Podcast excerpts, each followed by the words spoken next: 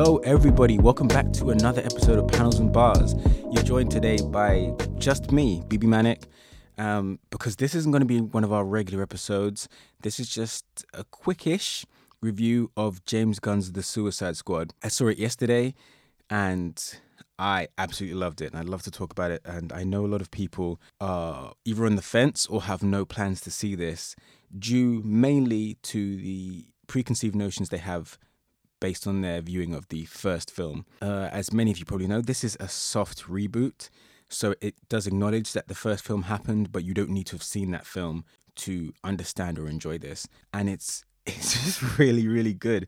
It's well paced, it's funny, the script is tight. This will be a spoiler free review as well because I want I really want people to watch this. I don't want to ruin anything for anyone. There's a lot to take in and enjoy. So the first thing I'll say is that from the opening scene, this feels very much like a James Gunn production. The way shots are framed, the humor, it's very tight, it's very witty, and it's very shocking, is what I'll say. That the opening sequence is very shocking, but it kind of sets the tone for the way the film goes. And it immediately kind of tells you that all the expectations you had of that first installment, David Ayer's, th- this is what you're going to get from this film. There's there's going to be violence. People, like, pretty much everyone is at risk at any point. You don't know who's going to go, who's going to stay. That you know has always been famously what the Suicide Squad is about. If you take part in these missions, you risk your life, you might not come back. And you really get that feeling in this film. It's just, I don't think DC's done anything like it. I don't think any comic book studio has done anything like this yet. And I really hope going forward, studios will take more of a chance on projects like this and they will give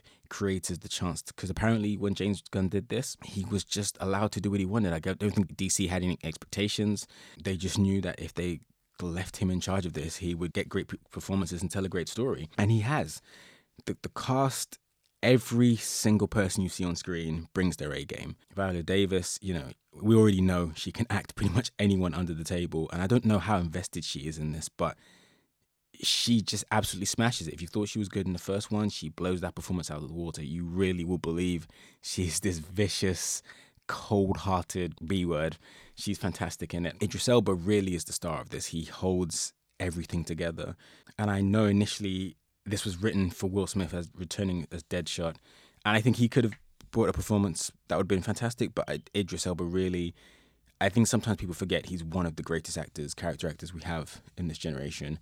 And he proves it easily in this. He's he's fantastic. But everyone in this is like from Sylvester Stallone as King Shark to Ratcatcher 2. Like there's so many great characters who all have amazing moments, who all have, I guess you'd kind of call them arcs but everyone in this, just like John Cena, who I knew had range, I, I did not know he could be this good. I'm really looking forward to the Peacemaker TV show. There's just a lot in this to. I'm like, I don't know if you could, if because if it's coming across, but I'm smiling as I'm remembering certain scenes and certain moments.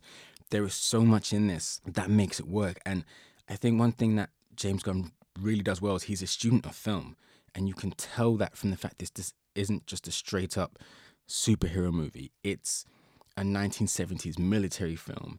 It's got elements of espionage in it. The humor is there. There's weird sci-fi elements, and he just brings that all together in a really cohesive way. And that, that goes from everything from the stylistic choices to the fact that this is split into chapters and the chapters all have really original, visually appealing title screens that pull them all together. They're all done in creative ways. He does things that a lot of directors try and do that don't really work, that don't mesh, but with him, they mesh. It's all coming from an organic place, it all serves the story.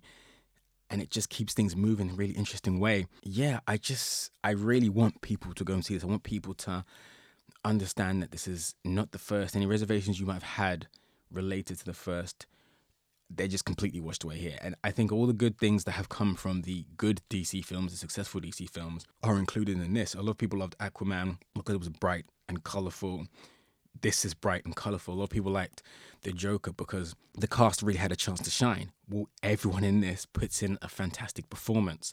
A lot of people loved.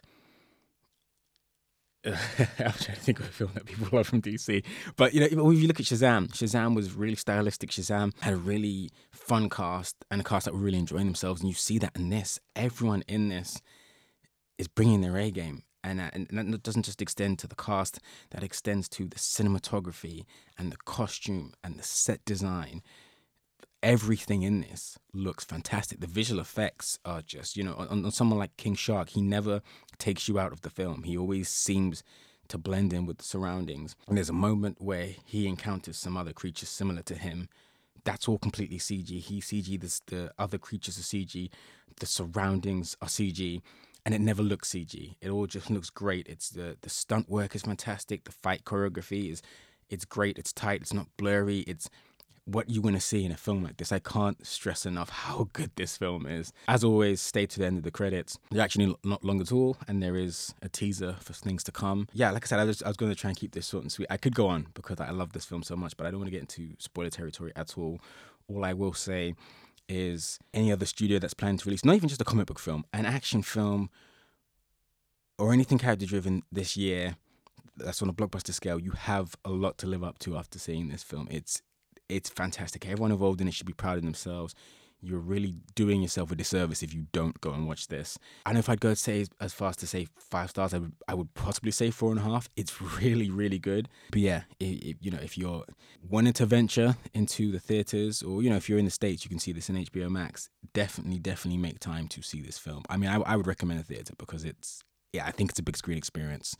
But yeah, I will be back with Patrick and a proper episode sometime this week. But I really just wanted to put it out there, and I'm hoping anyone that listens to this and was on the fence about watching The Suicide Squad decides to go and watch this. It is a great film. You will not regret it. Catch you next time. Peace.